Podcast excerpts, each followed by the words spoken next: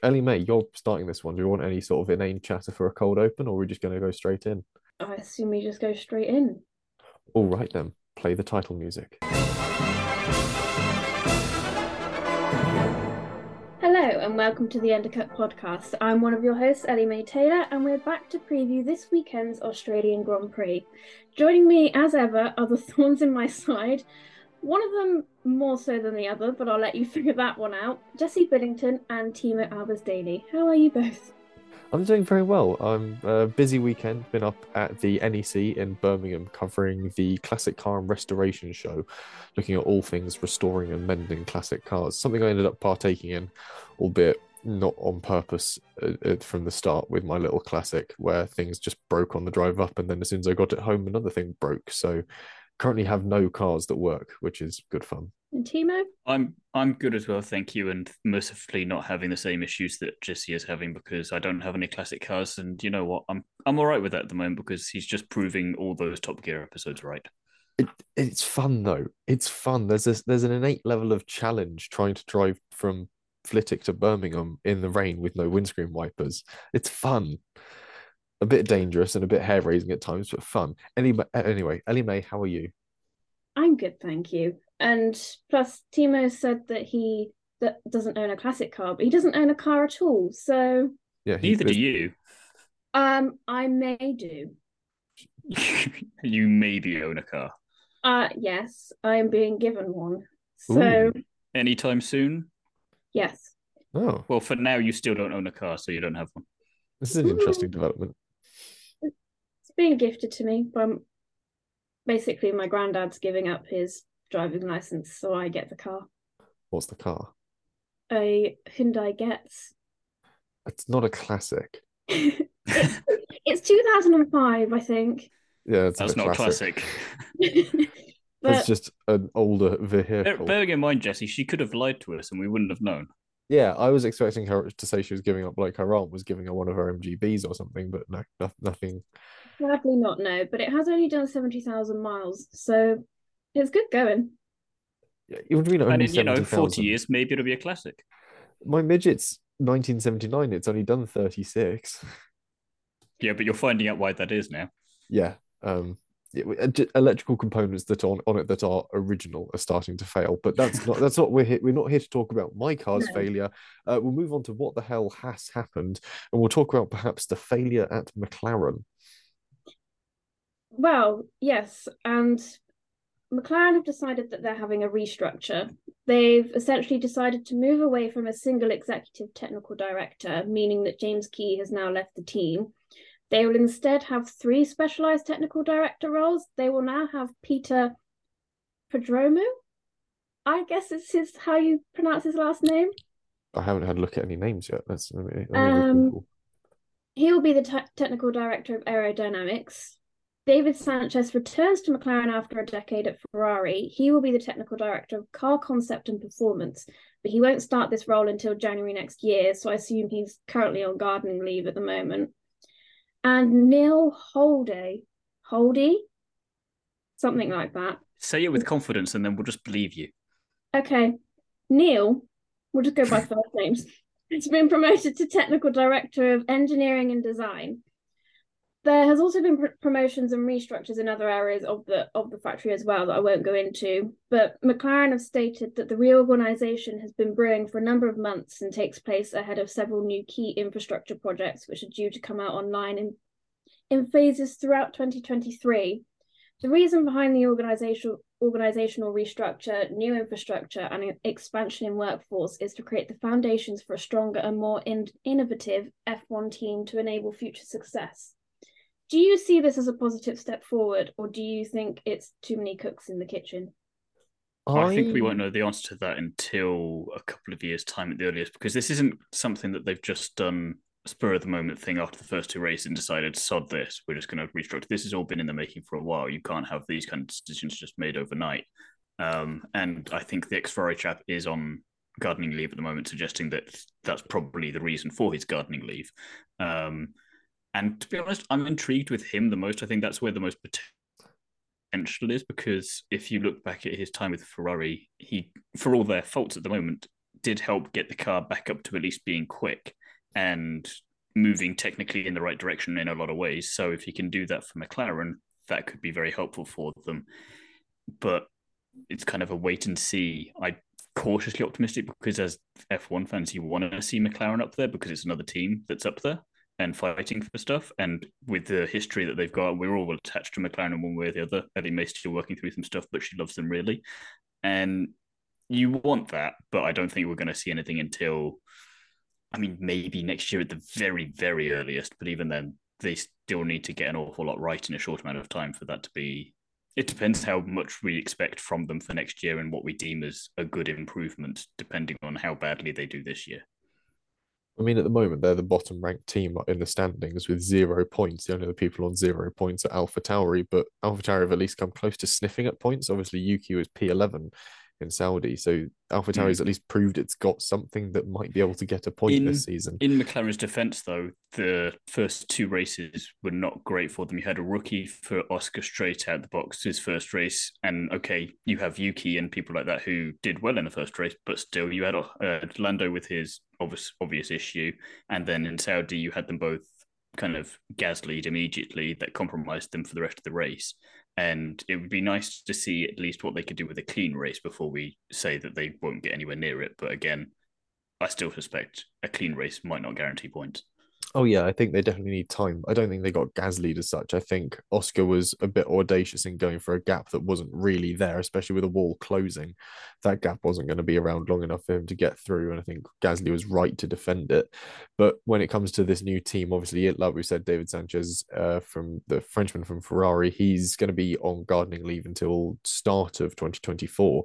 So obviously, by that point, McLaren will ideally had their car designed and planned out for 2024. His input isn't really going to be felt until halfway through that season or 2025. But Prodromou and Houldey are both moving up from within McLaren, so they've at least got this sort of familiarity with the goings on at the team. But equally, I don't think familiarity is going to be a key part that they're expecting from these people. I think they're looking for a big shake-up, so familiarity isn't going to be so much of a problem. There's been a couple of other people shuffled around as well within the team to fill the roles that people have moved up from.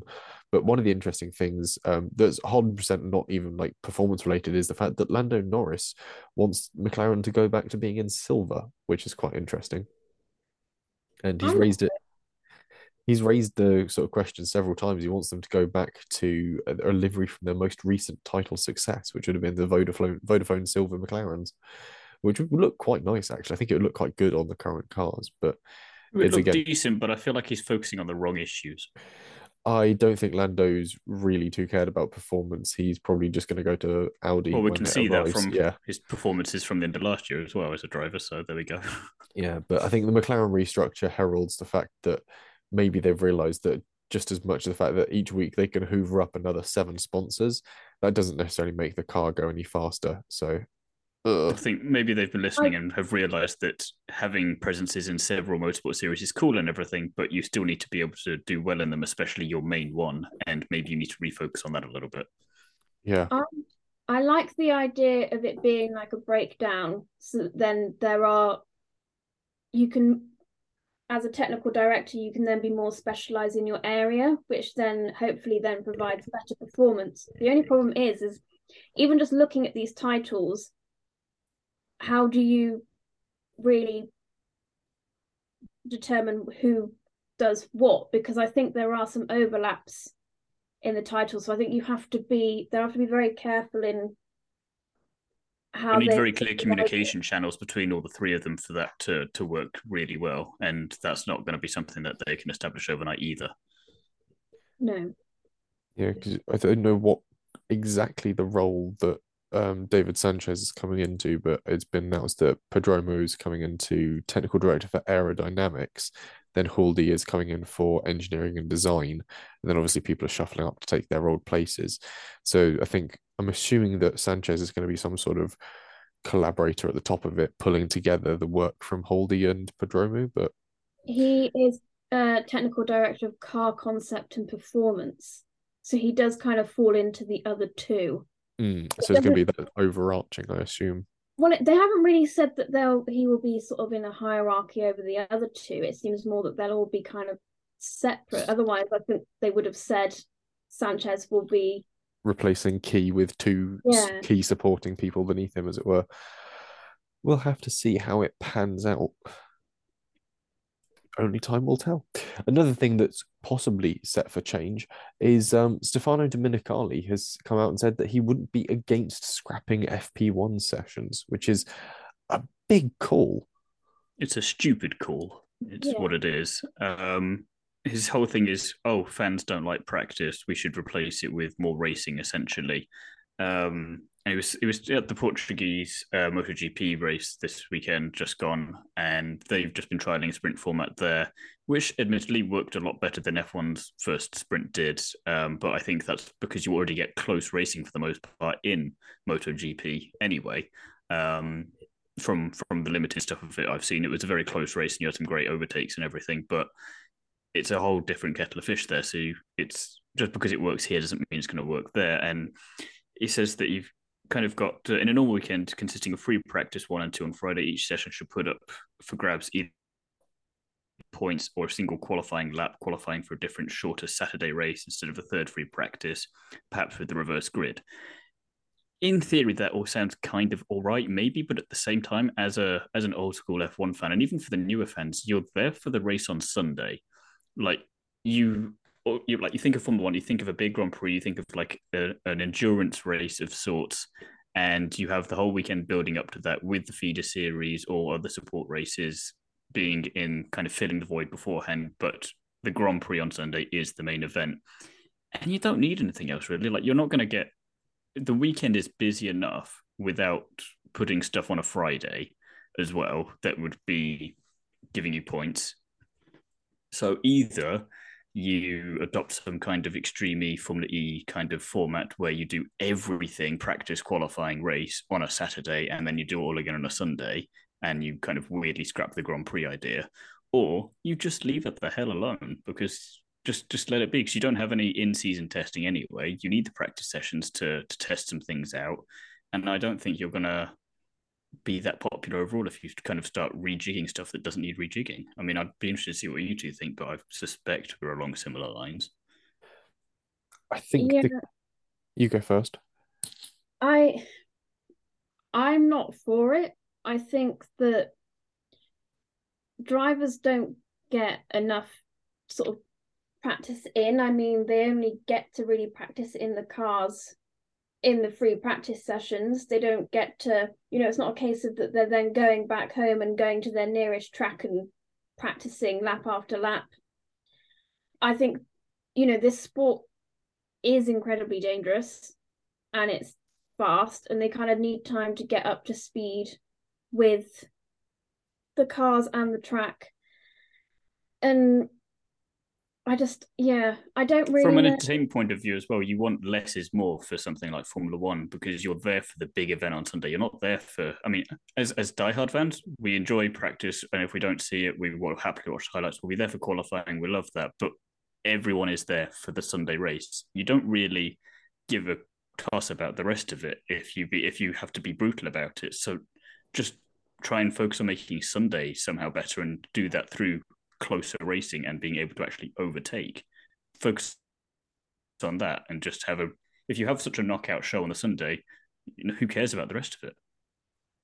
Because he's saying that he wants to get rid of it more for the fans, isn't he? So, yeah, I'd love to see the research he's done that says that, though. Well, yes, but if it is for the fans, and if okay, they're not getting the views in free practice sessions, then just don't put them live you know, just have maybe like highlights or something. But again, I... you already have highlights anyway, so you can choose what you watch and what you don't. I think the key thing they're forgetting is one, the technical worth of free practice sessions, how much that's worth to the teams in harnessing data about new parts they're trying out in their cars. While that does, in the long run, make races less interesting, because of course, you know exactly how your car's going to perform, you can make the optimum strategy calls. And assuming you have a race that goes pretty straightforward, you end up with a relatively dull race. It also has the effect of giving camera operators, TV direction teams chance to practice and find angles on circuits, get camera operators mm. in the mm. right way, get them used to shooting on a circuit, especially if it's a circuit they've not been to before. you've only got a few sessions, especially if you've not got feeder series there, for camera operators and TV directors to pull together a production. You've only got X amount of hours. You only got four hours before a Grand Prix to get used to filming cars going can, around can in circles. you imagine Monaco a couple of years ago if they'd had all of this format in there? It was bad enough during the race, watching the race direction and everything there. Can you imagine what it would have been like with this? Mm. And then the further thing you've got to think about is the impact that'll have on junior drivers, on drivers that are coming through. If you've no longer got testing sessions where you're going to do your FP1 drives, which are worth a mm-hmm. huge amount of points for your super license. And in an age where we're trying to not only move through more junior drivers, but open up a greater diversity of drivers coming through and doing these junior runs, and then we're wiping out the opportunities for it. That's like going, oh, yes, all of you can come and do it, but we're not actually running the sessions where you do them great. So what's the net result here? We still don't end up doing them. It's one step forward, two steps backwards in that regard. It's arguably going to be hugely destructive for the actual productivity of the sport. From a visual standpoint, you're going to end up with more chaotic races because teams won't know what tires are going to do over a long period of time on that circuit with that level of abrasion and so on and so forth. The races are going to get more exciting, but ultimately You'll get more fed up as well, though, because worse. some yeah. of these lower teams as well, where the budget is already tight for them, um, if you have a bad weekend and you've got three, two or three races over that weekend, it's already costly now. If you cock it up in the sprint, you're then going to have teams like it's not worth it for the chaos that's here. We'll go and do something else, and we'll leave F1. Sod you. But hmm. also expanding on Jesse's point of how key they are uh, to like teams and you know drivers or young drivers coming into F1 or want to come into F1, it's also key, I guess, for the FIA for them to practice red flags, yellow flag of safety car, mm. or whatever. So if you're taking away free practice, are you taking away that as well? Because they're quite key to be practiced as well we see them do the virtual safety car practices at the end of most FP1s. All the sort of the light panels around the circuit are tested, and it's tested that all the cars, wherever they're on circuit, get the signal, and the VSC shows up on the steering wheel. So again, yeah, there's there's broader things that appeal to or apply to FP1s and FP2s than simply cargo around in circles, tests out basic setup in FP1, and then FP2 is usually your long run practice where you figure out what fuel loads you're going to need, what consumption is going to be like, what tire wear is going to be like. And yeah, it, it seems like an interesting, a, a cleverer way of increasing the basic entertainment factor of a race without doing the sort of Bernie Ecclestone, oh, we'll just have sprinklers come on randomly through a race idea. I'd rather it's, have sprinklers at this bloody rate.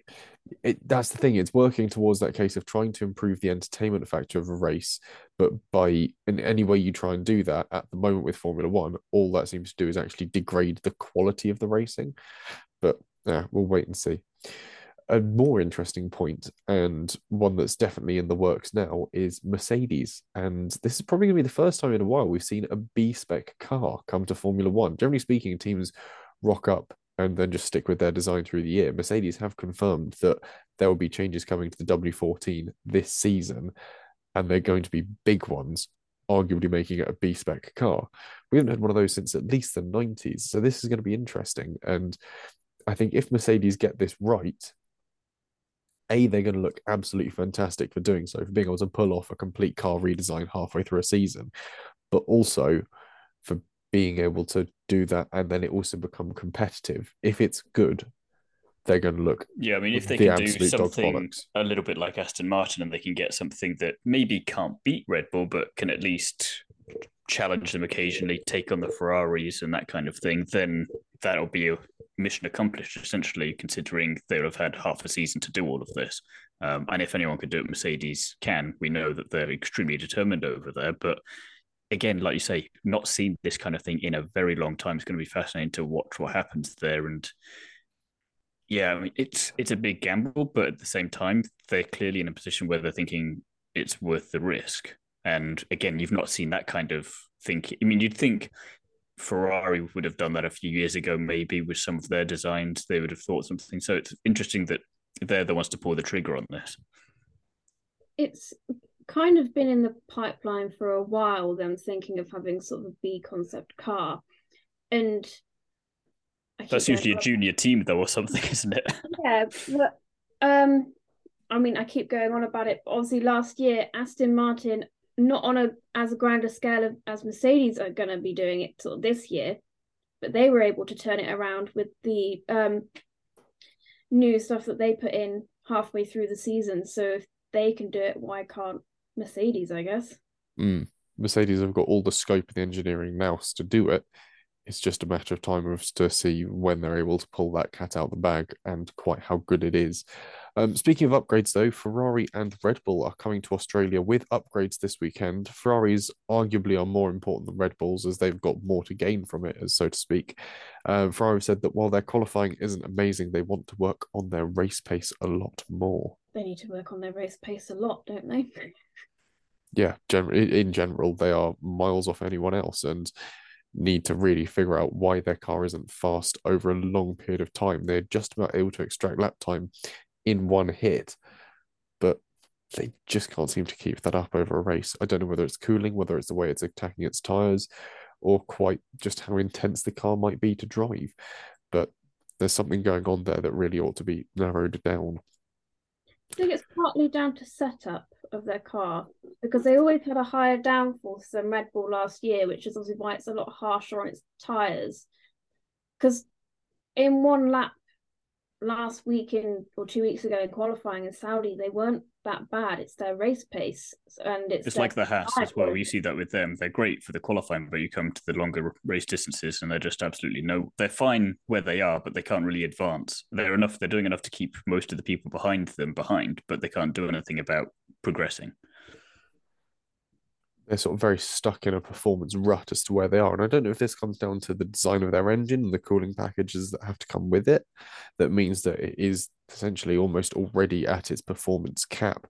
But we'll again we'll have to see what they were able to bring out in Australia and how far forward this moves them in the general scheme of things. Although Thiemo, you've got an interesting point about Formula E. Yes, I was watching the Brazilian E Prix over the weekend, first time in Sao Paulo, and it's an interesting comparison at the moment that we can do between Formula E and Formula One because Formula E is in its Gen 3 era now, which has just started this year. And it's probably as close we're going to get to F1 and Formula E being in new eras for themselves as at roughly the same time. F1's got a season more experience on that one, but hasn't worked as well as we would have expected it to, considering the beginning races from last year. And interestingly, you had 31 laps plus some change in Brazil for Formula E eh, over the weekend. And over that time, you had 114 overtakes in that race, which, when you compare it to Bahrain and Saudi, you had 73 in both combined, 37 and 36 respectively, which is kind of showing that we're getting closer racing in Formula One, but close is bugger all useful if you can't actually get past the car in front of you. Whereas Formula E, this new generation has just seemingly nailed it on the head immediately. And you had the top three covered with half a second over the finish line, um, which is exactly the kind of stuff that we all want and what Domenicali and Liberty and all of those people want as well. So I just, an interesting note. I'm not sure what Formula One can necessarily learn that they could apply from Formula E, but in terms of which one's doing the better racing at the moment, I know which one it is. Um, Formula E also has the advantage of street circuits, which seems to cause more safety cars. You end up with a bunched up field far more regularly. And equally, Formula E, especially in Brazil, if I'm thinking about the circuit correctly, it's huge long straights into very big, heavy braking zones, which are great for dive bomb overtakes. So you're going to get these overtakes happening at these key spots. And again, you've got this unpredictable, unproven street circuits always on their calendar. They're not paved, especially paved or anything. They just simply rock up and race. So you end no, up with these two circuits chaotic... with Formula One, with Bahrain and Saudi, which last year and traditionally, traditionally for both to be fair, actually, even though Saudi has a short history, have been very good races or very entertaining races. And street circuit with Saudi, new experimental, they've evolved that slightly. You would still be hoping for more if you compare it directly into onto each other on that one. And um, it's again, it's you've had for the majority of it great racing Formula E all of this year. So I'm just making the the observation there. Yeah, I'm not arguing against the Formula E thing, but it's again, it's got far more elements in its sort of composition that add up to this sort of greater racing idea on the grounds of there's more overtakes.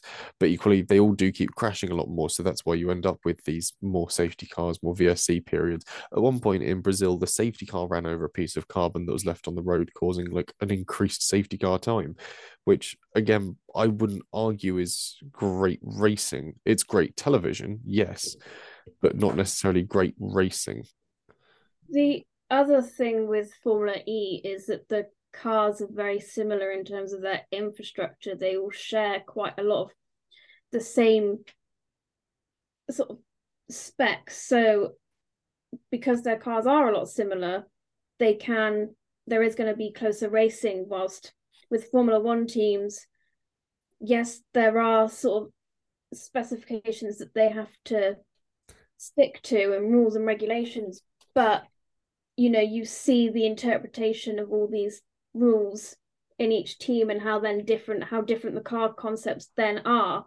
Whilst with Formula E share a lot they share. That's maybe something with that Formula One should learn from it because ultimately, whenever you get a tech regs overhaul, you have these different interpretations, and then all the teams see which team did it best, and they all slowly migrate towards that over the period of time. And you see that with Aston Martin specifically this year, moving more towards a Red Bull idea.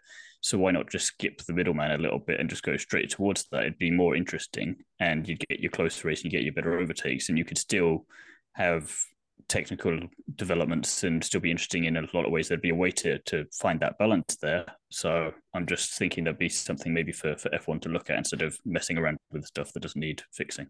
I don't think you'd get it in the same way that you do in modern Formula One. When you look at the way that Formula One as a constructors title has been approached over the years, you end up with these with the teams going, like Ellie May said, radically different routes, and eventually it converges.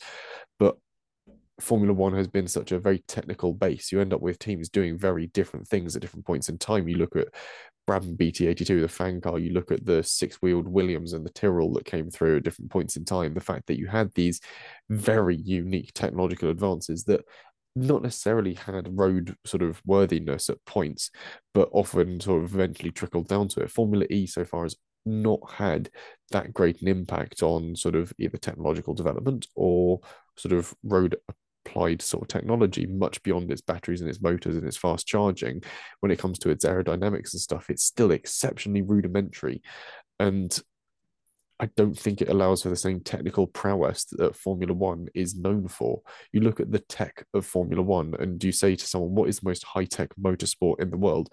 You say it is Formula One. And I don't think you could have that if you made it a spec series in something similar to the way you see IndyCar, because arguably IndyCar is, to all intents and purposes, a spec series. You just pick an engine, you either go Chevrolet or Honda. Everything else is pretty much to spec, and Formula E is again pretty much to spec. And both of those produce good racing because you, by nature, have closer fields because you've got so few variables but Formula One's big selling point is technology. That's why you get these OEM brands of Ferrari, Mercedes, Audi, Aston Martin looking at, at, coming into the sport, Porsche looking to come into the sport because as an OEM manufacturer, that's your sort of your proving ground for your technologies. And you look at what Mercedes have done with hybridization with their Project One. You look at what Ferrari have done with their more recent sports and super and hyper series. McLaren, the same thing with their sports and hyper series road cars is they've been able to take this hybridization technology and move it to road appliedness. And you don't get that in the same way, that same technological draw with Formula E or by any means IndyCar. It's it's meritable. Yes, it produces good racing by having spec cars, but at the end of the day, one of Formula One's big selling points is its tech. And if you eradicate that, it it's going to lose a bit of its sparkle. I think a lot of people would be out of a job if you decided to go for, say, like Formula E has, they all have the same batteries, don't they? They're produced by Williams. So then you would have to have, I guess, in the instance of F1, I guess the same engines. So you'd only have one engine manufacturer or maybe two, like they do in Indy. And that's going to put a lot of people out of a job. Yeah, that's going to wipe out most of the industry of the South Midlands in the UK, at least. Yeah it would have such broad reaching consequences that F1 would be irreversibly changed, or you'd want to immediately and make sure you reverse it properly and go no go back to making your own engines. It, it would it would change Formula One.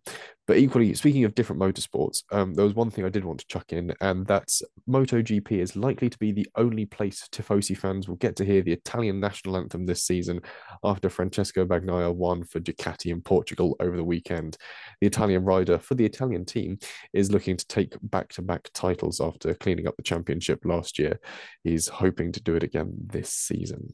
So, yeah. We'll hear it twice. Uh, yeah, they and they usually only play it once if it's if it's the same driver and constructor. I know they do that for Formula One; they just play it once. No, but You'll I mean, hear it at the opening of the yeah. race as well for Imola. Oh yeah, true. We'll I hear mean, it there. the opening two races. That's when you'll hear it. We won't hear it on the podium though. Won't hear it for podium celebrations. That's sad. I know. Also, whilst we're just talking about other motorsports for a brief second, Kimi and Jenson made their NASCAR debut at COTA this weekend, and Kimi went and rightly kind of drove into Jenson a little bit.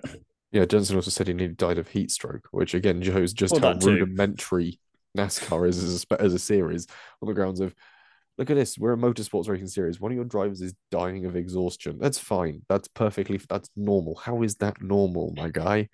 Amusingly, it was the British guy though, and not Yeah, the British this guy, the guy? guy from the cold weather uh, again, yeah, I don't know. But yeah, again, Finland. yeah, there was then there's a bit of my brain that went, yeah, Kimi. I was like, the Iceman. I don't know. Perhaps he's always cool. Who knows? Um, before we shuffle into the our preview for the Australian Grand Prix, though, it's time for Ellie May's fun fact corner. Yes, I'm gonna. It's sadly probably not as popular as Clement's Wine Corner, but you know we'll have we a go. we should start introducing drink to us. We should. I've currently Mimosa Mondays. a pint of water, but it is in a cider glass. Uh, So- sort of counts. Yeah. Tasting notes. What's the bouquet to that? Uh, Minerally. I mean, strong chlor- chlorine, is it? I, maybe it depends what the water's like down in your part of the country. Hard water, very hard water. Uh, so very chalky, lime scaly. Yeah, it has to be filtered, otherwise there's just lime scale everywhere. Delightful. anyway, yes, this is the 37th Australian Grand Prix and the 10, 26th to be held in Melbourne. McLaren are the most success, successful constructor here, winning 11 times, the last being Jenson Button in 2012. Ferrari are the second with 10, their last being last year with Charles Leclerc, and Williams are the third with five victories, their last being Damon Hill in 1996. And that's actually the only win they have at this track. All the others were at Adelaide. Mm. As an engine manufacturer, Mercedes are the most successful with 11 wins, all at Albert Park. They've done it under McLaren, Brawn, and Mercedes. Ferrari have 10, with nine being at Albert Park, and Renault have seven, and that was with Williams, Renault, and Red Bull, with four of the set of those sevens being at Albert Park. Hamilton also has the most poles here with eight. However, he's only managed to convert this into two wins, once with McLaren in 2008 and the other for Mercedes in 2015. He also has eight poles in Hungary, meaning he shares the record for the most pole positions at a single Grand Prix. But do you know who he shares this record with? Oh, I think it's like Alain Prost or something, isn't it? Close. Vettel. Senna. Senna and someone else. Uh, Schumacher, I think. Yes. Yeah, holds Michael it for the Schum- German Grand Prix. Michael Schumacher is Japan. Oh, And Ayrton Senna, of all places, is actually Imola. mm, fortuitous. Yes. But sticking with Hamilton, despite just the two wins, he does have the most podiums here with nine. Sebastian Vettel is second with seven, and Michael Schumacher is third with six podiums. He has four wins and two second places, making him the most successful driver at Australia. But if you want to count the non championship races, then Lex Davison also has four wins at his home Grand Prix. When was He- Aussie a non-championship race? uh, in 1954, 57, 58, and 61. And a lot of other times, because I think Alain Prost also has like four wins, but three of them are like non-championship or something. It's something like that. Um, pretty much all of Australia's grandstands are named after drivers. Do you know how many there are? What this circuit alone that Yeah. have got names? Yeah, Six. add 10 to that. Jesus. Yeah. I was trying to think. I was sort of working on the grounds of them all being named after Aussie drivers, but No, so you've got Brabham, Button, Clark, Fangio, Hill, which is Damon Hill, Yeah. Jones, Lauda, Moss, Prost, Ricciardo, Schumacher, Senna, Stewart, Vettel. Waite, I had to look up look up him. He's Arthur Waite, and he won the 1928 Australian Grand Prix. And then there's Webber. Hmm. Not one for that honorary Australian in Bottas then. Yeah, sadly not, but they might in the future. And I guess you need another one maybe for Piastri. Be ironic if Bottas gets one before Piastri. That would be iconic. Um, Bottas has one here though, hasn't he? He did, yeah, because that was when everyone thought it was going to be Bottas version 2.0 and he was going to win the championship. But it was ultimately, um, was that when it was still the first race of the season? And it, and it was, Yeah, um, so. it was that first race of the season sort of clause of a case of if you win the first one, you're not winning the championship. Which only goes back so far as I think 2015, or maybe slightly no, somewhere in Vettel's era, I think, because I did have a look at that recently, and it wasn't that long. I mean, okay, nearly 10 years, I think, but it's it's not a foolproof method. It's not foolproof, but of the modern era Formula One, it seems pretty foolproof, Depends how modern we're going. at least since Brawn. Then it's not 100, percent but yeah. And our last fun fact, which to Thiemo's delight, two drivers have had their 250th Grand Prix take place here. Do you know who they are? Why They- am I delightful about this? They achieved this in, well, one of them achieved it in 2008 and one of them achieved it in 2010. Kimi and Jenson, No, Alonso, no, are they still on the grid? no. Um, oh, um, oh, who was Alonso's um second driver when he was at Renault? Um, Oh God, not him, really. I'm Is it him, Ellie May? No. no. Okay, good, good, good. Um, Still don't know why he's allowed at Formula E races. Different, different question. Um, two hundred and fiftieth race. In 2008 and 2010. Think of, you know, who took, who did Kimi Raikkonen overtake for most races? yeah, I was thinking Rubens, but it seems Yeah. that's a lot of races to still do after that to get to where he is now. 2008 was Rubens. Two fifty. Who'd have been When did he one then? retire though? Didn't he retire? When did you retire? I'm just thinking that's a lot of races to still pack in to be getting into the 300 club. 2010. How the hell did he manage that then? Um, 250, and you oh, it in wouldn't have been 2008. Webber, would it? No. No. Who's the other one anyway? We're not going to yeah, guess who's the other one? Um, it's not. Um, Heikki Kovalainen is the one I was trying to. Th- is one of the ones I was trying to think of. Um, it's not Massa, is it? Uh, the other one, other really left of field one is Nick Heidfeld, but I don't think it's going to be him either. No.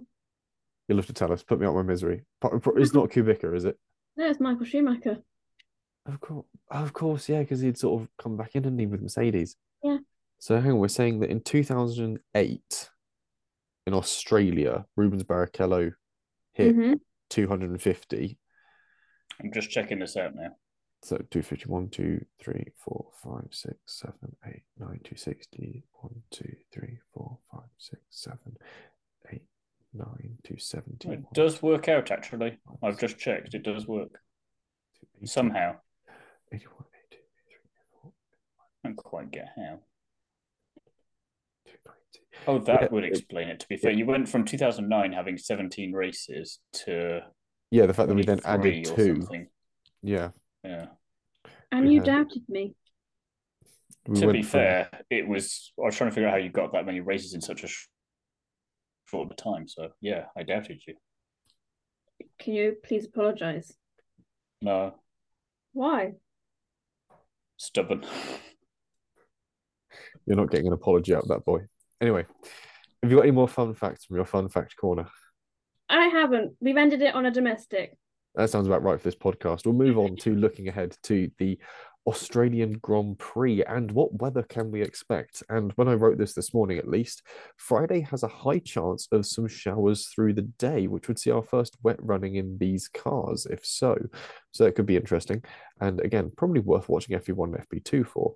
Um, Saturday is set to be dry, but not stellar weather, overcast and mild with Sunday looking like a properly sunny day with some warmer weather, but crucially not blistering, which is going to be ideal for teams looking to prolong tyre life, which you can get away with around Albert Park.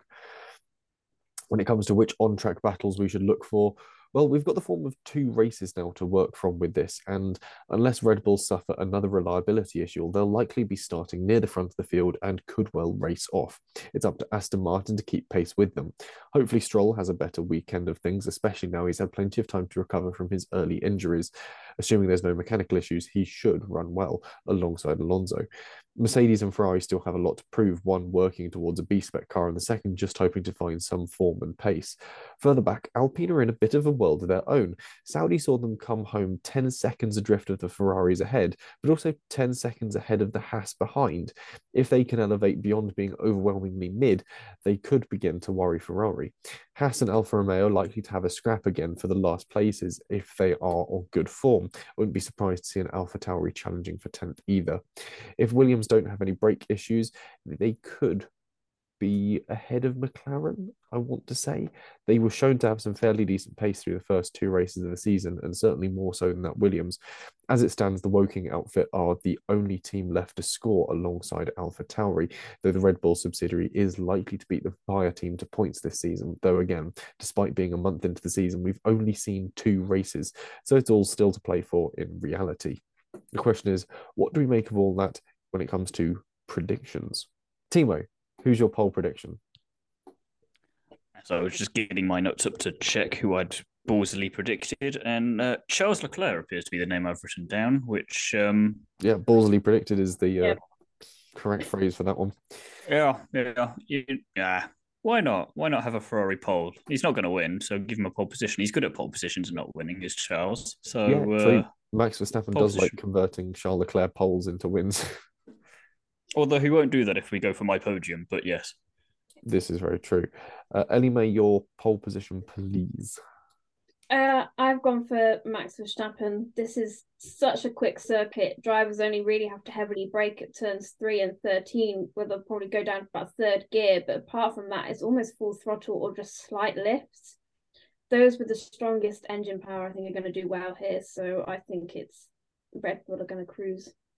I'm hoping for some wet weather and for Jesse's prediction on the weather front to be damper than he's saying it will be, and uh, we'll have some spicy time, and maybe that will that will help my wild prediction later. But I'll, I'll say more on that then. Wet through the weekend is what you're aiming for. Mm-hmm. Um, not not so wet that we get red flagged, but moist.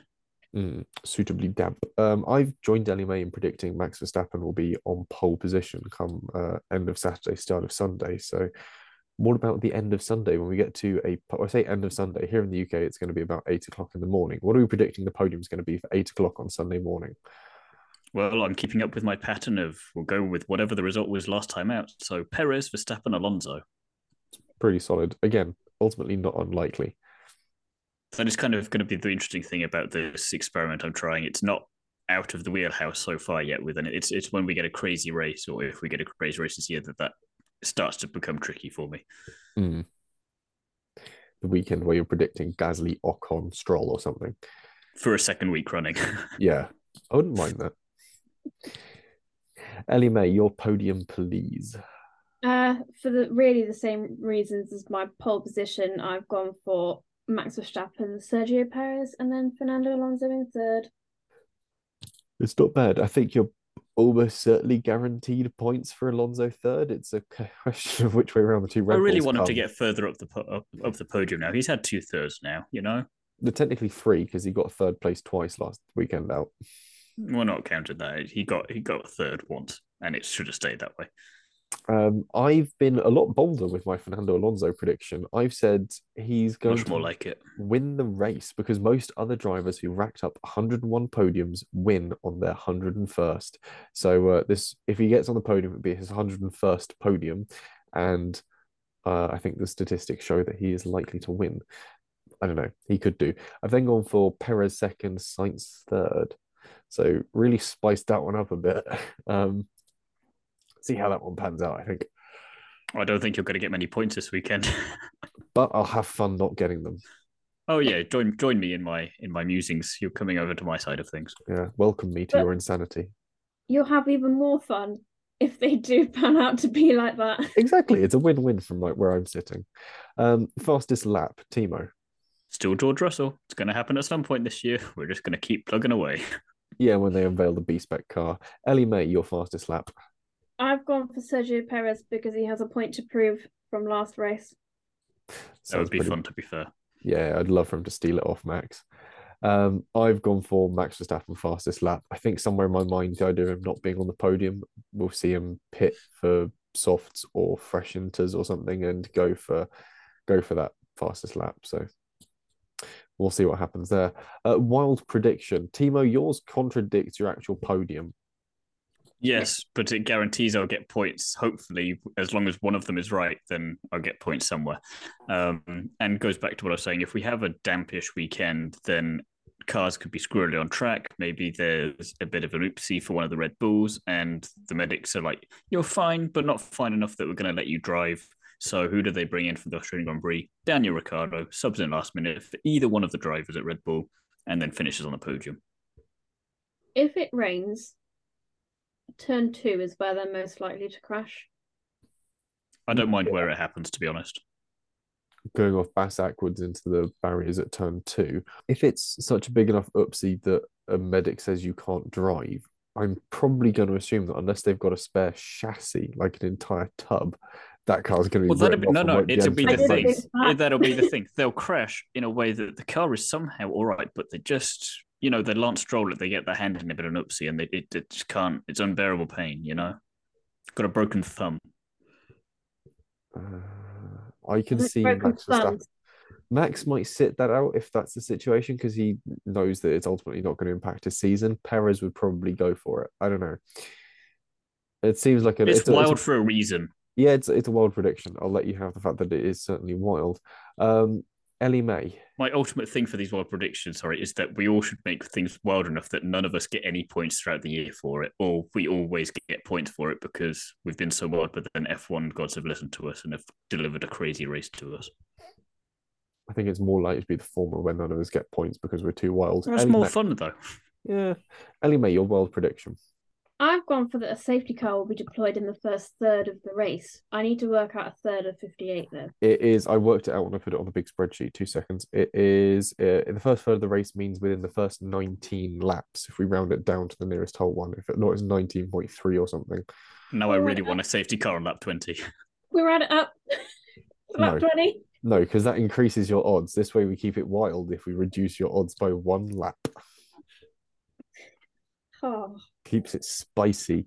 Um, my wild prediction, meanwhile, is Alpine top five, Haas top ten.